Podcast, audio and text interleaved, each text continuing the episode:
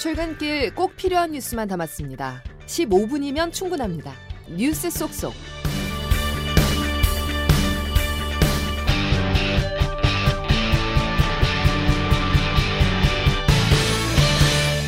여러분 안녕하십니까? 12월 20일 수요일 CBS 아침 뉴스 김은영입니다. 밤사이 전국에 많은 눈이 내렸습니다. 서울의 아침 체감 기온이 영하 10도까지 떨어지는 등 많이 추운데요. 지금 출근길 미끄러운 곳도 많습니다. 내일은 더 센 한파가 몰려온다고 합니다. 기상청 연결해 보겠습니다. 김수진 리포터 오늘 날씨 전해주세요. 네, 강추위 속에 밤사이 곳곳에서 많은 눈까지 내렸습니다. 서울에도 2.1cm 안팎의 적설량을 나타내고 있는 가운데 지금 수도권과 강원도의 눈은 대부분 그친 상태입니다만 현재 대설주의보가 발효 중인 충남과 전북 일부 지역에서는 지금도 시간당 1에서 3cm 안팎의 다소 강한 눈이 내리고 있습니다.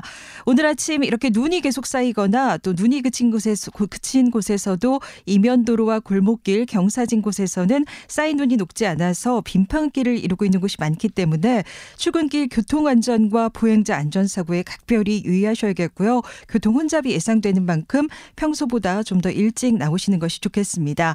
그 밖에는 오늘부터 내일 모레까지 주로 충청과 호남, 제주도를 중심으로 매우 많은 눈이 집중될 것으로 보여서 철저한 대비가 필요하겠는데요. 일단 내일까지 전북 서부 서해안과 제주 산지에 최대 30cm 이상, 전남 서부와 충남 서해안, 제주 동부에 5에서 15, 최대 20cm 이상, 그 밖에 충남 내륙과 호남, 제주 해안에 4에서 10cm 안팎의 큰 눈이 더 쏟아지겠습니다. 이런 가운데 오늘 낮부터 북쪽에 강한 한기가 내려오면서 추위는 더욱더 심해지겠는데요. 오늘 서울의 한낮 기온이 영하 5도에 머물겠고 춘천과 청주 영하 4도, 광주 영하 1도, 대구 0도로 어제보다 3도에서 6도 가량 더 낮겠고 특히 목요일과 금요일에는 서울의 아침 기온이 영하 15도, 체감 기온이 영하 20도 안팎까지 떨어지는 등 올겨울 최강 한파가 찾아오겠습니다. 지금까지 기상청에서 전해드렸습니다. 한동훈 법무부 장관이 국민의힘 차기 비대위원장으로 유력하게 검토되는 가운데 한 장관이 비대위원장 수용을 시사하는 발언을 했습니다. 비대위원장직 수락 결심을 굳힌 것으로 보입니다. 조태인 기자가 보도합니다. 그제 공식 일정을 취소했던 한동훈 법무부 장관 어제 국회 법제사법위원회 출석을 위해 국회를 찾은 자리에서 기자들의 쏟아지는 질문에 작심한 듯 답변했습니다. 한 장관이 비대위원장으로 유력하게 검토되는 상황 속 정치 경험 부족에 대한 지적에 세상 모든 길은 처음에는 다 길이 아니었습니다. 많은 사람들이 같이 하면 길이 되는 거죠. 길을 만들어가면 된다고 대응했습니다. 또 한마디 덧붙였는데 그리고 진짜 위기는 경험이 부족해서라기보다 과도하게 계산하고 몸살일 때 오는 경우가 더 많았다고 저는 비대위원장 제안을 마다하지 않겠다는 뜻으로 보입니다. 한 장관은 또 이른바 윤석열 아바타로 보여진다는 우려에 대해서도 그렇지 않다고 반박했습니다. 지금까지 공직생활하면서 공공선을 추구한다는 한 가지 기준을 생각하면서 살아왔고요. 그 과정에서 누구를 맹종한 적 없고 앞으로도 그럴 겁니다. 한 장관이 만약 비대위원장이 될 경우 첫 과제가 될 김건희 여사 특검법과 관련해서는 독소 조항이 있는 악법이라고 규정했습니다. 그리고 수사 상황을 생중계하게 되어 있는 독소 조항까지 들어있죠. 한 장관이 비대위원장직을 수용할 뜻이 있음을 적극적으로 밝히면서 한 장관 추대를 위한 당내 명분 쌓기만 남았다는 평가가 나옵니다. CBS 뉴스 조태임입니다. 이제 국민의힘 비대위원장 추대는 시간 문제입니다. 이번 주 비대위원장 임명이 마무리될 것이라는 관측이 유세하지만 일각에서는 김건희 특검법안 처리 이후까지 연기될 수 있다는 전망도 나옵니다. 김명지 기자입니다. 국민의힘 비상대책위원회 출범이 속도를 내지 못하는 데에는 우선 한동훈 법무부 장관을 비대위원장으로 해야 한다는 대세론을 둘러싼 당내 이견이 큰 부담이기 때문이란 해석이 나옵니다. 한동훈 체제에 대한 반대 기류는 오늘 윤재옥 당대표 권한대행이 당 상임 고문들과 만나는 자리에서도 이어질 것으로 보입니다. 김무성 전 대표, 황우여 전 대표 등 그간 당의 쓴소리를 마다하지 않았던 여권 원로들이 한 장관의 정치 경험, 당정 관계 재편 등 문제를 두고 비판적인 메시지를 낼 수 있기 때문입니다. 김건희 여사 특검법안 국면과 한 장관의 등판 시기, 역할이 맞물릴 수 있다는 점도 또 다른 부담 요소로 꼽힙니다. 야당 주도로 특검이 연말 국회를 통과하고 윤석열 대통령이 법률안 거부권을 행사하는 상황을 고려하면 한동훈 체제 출범을 좀 더 미뤄야 한다는 지적입니다. 당내 한 의원은 한동훈 비대위원장을 자리에 앉혀두고 김 여사 특검에 대해 말하고 답하게 둘 순 없지 않겠냐며 이런 부담스러운 상황을 어느 정도 해결해 두고 그가 활동하게 하는 게 맞다는 의견을 표했습니다. CBS 뉴스 김명지입니다. 윤석열 대통령은 국가정보원장 후보자의 조태용 국가안보실장을 외교부 장관 후보자의 조태열 전 주 유엔 대사를 각각 지명했습니다. 한편 대통령실은 국가안보실 산하의 경제안보를 담당하는 안보실 3차장직을 신설하기로 했습니다. 중국 서북부 간수성에서 규모 6.2의 강진이 발생해 800명이 넘는 사상자가 발생했습니다. 양승진 기자의 보도입니다. 중국 서북부 간수성의 지스산현에서 현지 시간 18일 자정쯤 규모 6.2의 강진이 발생했습니다. 중국 당국은 간수성 지스산현과 칭하이성 하이동시에서 127명이 숨졌다고 발표했습니다. 확인된 부상자만 730여 명입니다. 300여 차례 여진이 이어졌고 영하 15도 안팎의 한파 속에 구조 수색 작업이 길어지면서 인명 피해는 더 늘어날 전망입니다. 간수성 관계자입니다.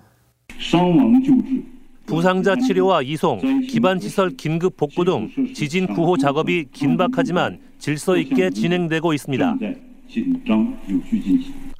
간수성에서만 주택과 건물 15만 여채가 파손되고 수도와 전기, 도로도 끊겼습니다. 이번 지진은 지금까지 집계된 피해만으로도 지난 2014년 발생한 윈난성 지진 이후 10년 만에 최악의 지진으로 기록되고 있습니다. CBS 뉴스 양승일입니다. 경복궁 담장을 스프레이로 낙서한 두 명이 범행 90시간 만에 검거됐습니다.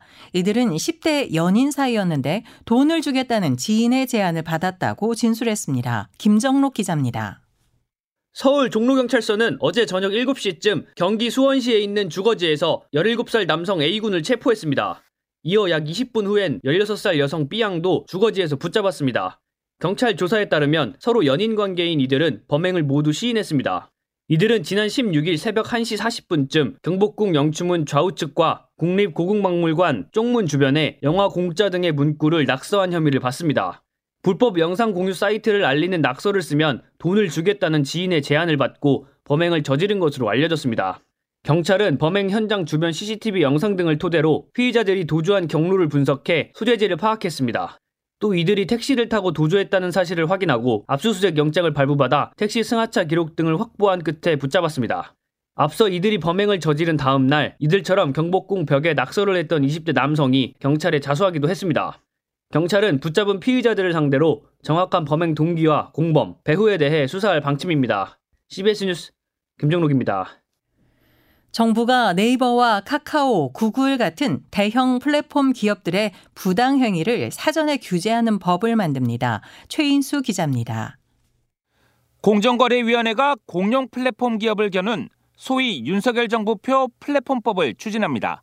구글과 네이버, 카카오 등을 지배적 사업자로 사전에 지정해 부당 행위를 막겠다는 취지입니다.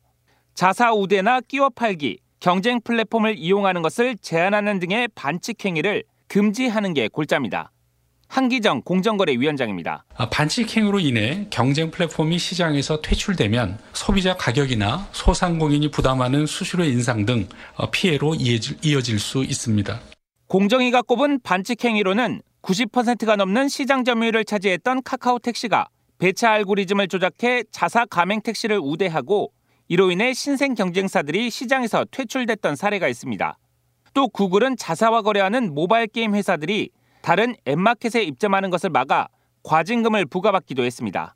기존 법에서는 이를 사후 판단했는데 이 법안은 사전에 지배적 사업자를 미리 지정해 빠르게 제재하는 것이 특징입니다. 독과점 플랫폼 업체가 시장을 빠르게 장악한 뒤 나머지 업체들의 생존을 가로막는 경우가 많았던 만큼 속도가 핵심인 겁니다. CBS 뉴스 최인수입니다. 미국이 테슬라의 전기차 충전 방식을 표준으로 통일합니다. 현대차도 내년부터 미국에서 판매하는 모든 전기차에 테슬라와 같은 규격의 충전구를 장착합니다. 보도에 장성주 기자입니다. 현재 전기차 급속 충전 커넥터 규격은 우리나라와 미국, 유럽에서 사용하는 CCS와 일본식, 중국식, 그리고 테슬라의 독자 규격인 NACS 등 다양합니다. 하지만 이제 북미 지역을 중심으로 테슬라의 NACS가 표준으로 자리 잡게 됩니다. 미국 자동차 공학회는 현지 시간으로 19일 테슬라의 NACS 표준에 대한 기술 정보 보고서를 발표했습니다. 미 자동차 공학회는 북미 지역의 전기차와 충전소 제조 및 공급업체가 NACS 규격을 배포하는데 이번 보고서가 기여할 것이라고 설명했습니다. 이에 따라 전기차에 NACS 규격을 적용하는 자동차 업체가 더 많아지는 것은 물론 기술 표준화로 NACS 적용이 쉬워지면서 테슬라에 대한 의존도가 줄어들 것으로 자동차 업계가 전망했습니다. 앞서 현대차 그룹도 내년 4분기부터 미국에서 판매하는 모든 전기차에 NACS 규격을 장착하겠다고 발표했습니다. 또 북미 전기차 충전 시장 진출을 선언한 LG와 SK도 NACS 규격을 채택했습니다. CBS 뉴스 장성주입니다. 최상목 부총리 겸 기획재정부 장관 후보자가 어제 국회 인사청문회에서 역동 경제를 키워드로 내세우며 이기 경제팀의 방향성을 예고했습니다. 하지만 야당 의원들은 대통령실로부터 독립성을 확보할 수 있느냐고 우려를 제기했습니다. 조은정 기자가 보도합니다. 최상목 부총리 겸 기획재정부 장관 후보자는 국회 인사청문회 모두 발언에서부터 역동 경제를 강조했습니다. 우리 경제의 역동성을 획기적으로 높여나가겠습니다. 규제 혁신, 과학기술과 첨단 산업 육성, 구조개혁 등 경제 전반의 효율성을 제고하고 성장 잠재력을 확충하겠습니다. 한국 경제의 체질 개선을 위해 불공정한 관행가 제도를 혁파하고 여성과 청년의 경제 활동을 촉진하며 약자 보호를 강화해 중산층이 두터워지는 경제를 만들겠다는 구상입니다. 상저하고를 내세우며 낙관론을 펼쳤던 일기 경제팀과는 달리 민생 경제의 어려움을 해소해 나가겠다고 강조했습니다. 하지만 대통령실 경제수석 비서관 출신으로 정책 수립 과정에서 대통령실로부터 지나친 영향을 받는 것 아니냐는 우려도 나왔습니다. 더불어민주당 고용진 의원입니다. 우리 후보자님 대통령한테 no라고 한 적 있습니까 혹시? 네, 많이 있습니다. 그 말씀을 믿는 국민은 아무도 없을 거라고 생각해요. 지시하면 이행하는 게 이 정부의 지금까지 보여준 패턴 아니었어요? 최근 대통령실을 중심으로 대주주 양도세 기준 완화안이 거론되는 상황에서 최 후보자도 종합적으로 결정할 문제라며 완화론에 힘을 싣기도 했습니다. 이 밖에 야당 의원들은 박근혜 정부 국정농단 당시에 청와대 경제금융비서관으로 미르재단 설립에도 관여한 최 후보자의 이력을 문제 삼았고 후보자는 부족한 측면이 있었다며 자세를 낮췄습니다. CBS 뉴스 조은정입니다. 국회는 오늘 오후 본회의를 엽니다. 여야는 정부가 제출한 656조 9천억 원 규모의 예산안을 두고 협상을 벌여온 가운데 오늘 합의로 내년도 예산안이 처리될지 주목됩니다. 오늘 예산안 처리가 무산되면 국회 선진화법 시행 이후 최장 지각 처리 기록을 갈아치울 것으로 예상됩니다. 엊그제 전문 건설 공제조합 신홍균 운영위원장의 법률 자문료 수억 원 횡령 의혹에 대해 보도해 드렸는데요.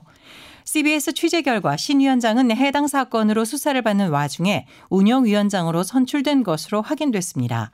정부가 수사 의뢰하기도 했던 인물이 정부의 시행령 개정 덕분에 피감기관 수장에 오른 것인데요. 그 내막을 정영철 기자가 취재했습니다. 국토교통부는 지난 2021년 8월 특별감사를 벌인 후 당시 신홍균 전문건설협회 회장을 경찰청에 수사 의뢰했습니다. 비자금 조성과 법률 자문비 공금 사용 등의 의혹에 대해 법적 판단이 필요하다고 봤기 때문입니다. 이미 별도의 고발로 수사가 진행 중이었지만 정부 역시 문제가 심상치 않다고 본 것입니다. 이 가운데 4억 원이 넘는 법률 자문료 공금 사용 의혹은 아직 검찰이 수사 중에 있습니다. 이런 상황에서도 신 위원장은 올해 9월 전문건설 공제조합의 운영위원회에 이어 운영위원장으로 잇따라 선출됐습니다. 검찰 수사를 받고 있는 신 위원장이 조합 최고의 자리로 화려하게 복귀한 것은 시행령 덕분입니다. 정부는 올해 8월 건설산업기본법 시행령을 고쳐 운영위원 정원을 9명에서 14명으로 늘렸는데 이를 통해 시위원장의 자리가 마련된 것입니다.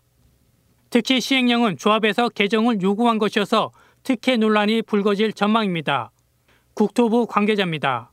전문 쪽은 사실 이제 업종이 다양하다 보니까 운영위원회 다양한 의견이 반영되어야 한다. 저희 쪽이 그 건의를 받고 정부가 수사 의뢰했던 인물이 정권이 바뀌자 정부의 도움으로 피감기관의 수장으로 돌아왔습니다. CBS 뉴스 정영철입니다.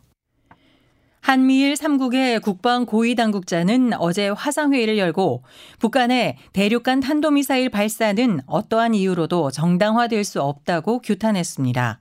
주요 7개국 외교 장관들도 규탄 성명을 냈으며 유엔 안보리는 북한 비확산 의제를 두고 공식 회의를 시작했습니다.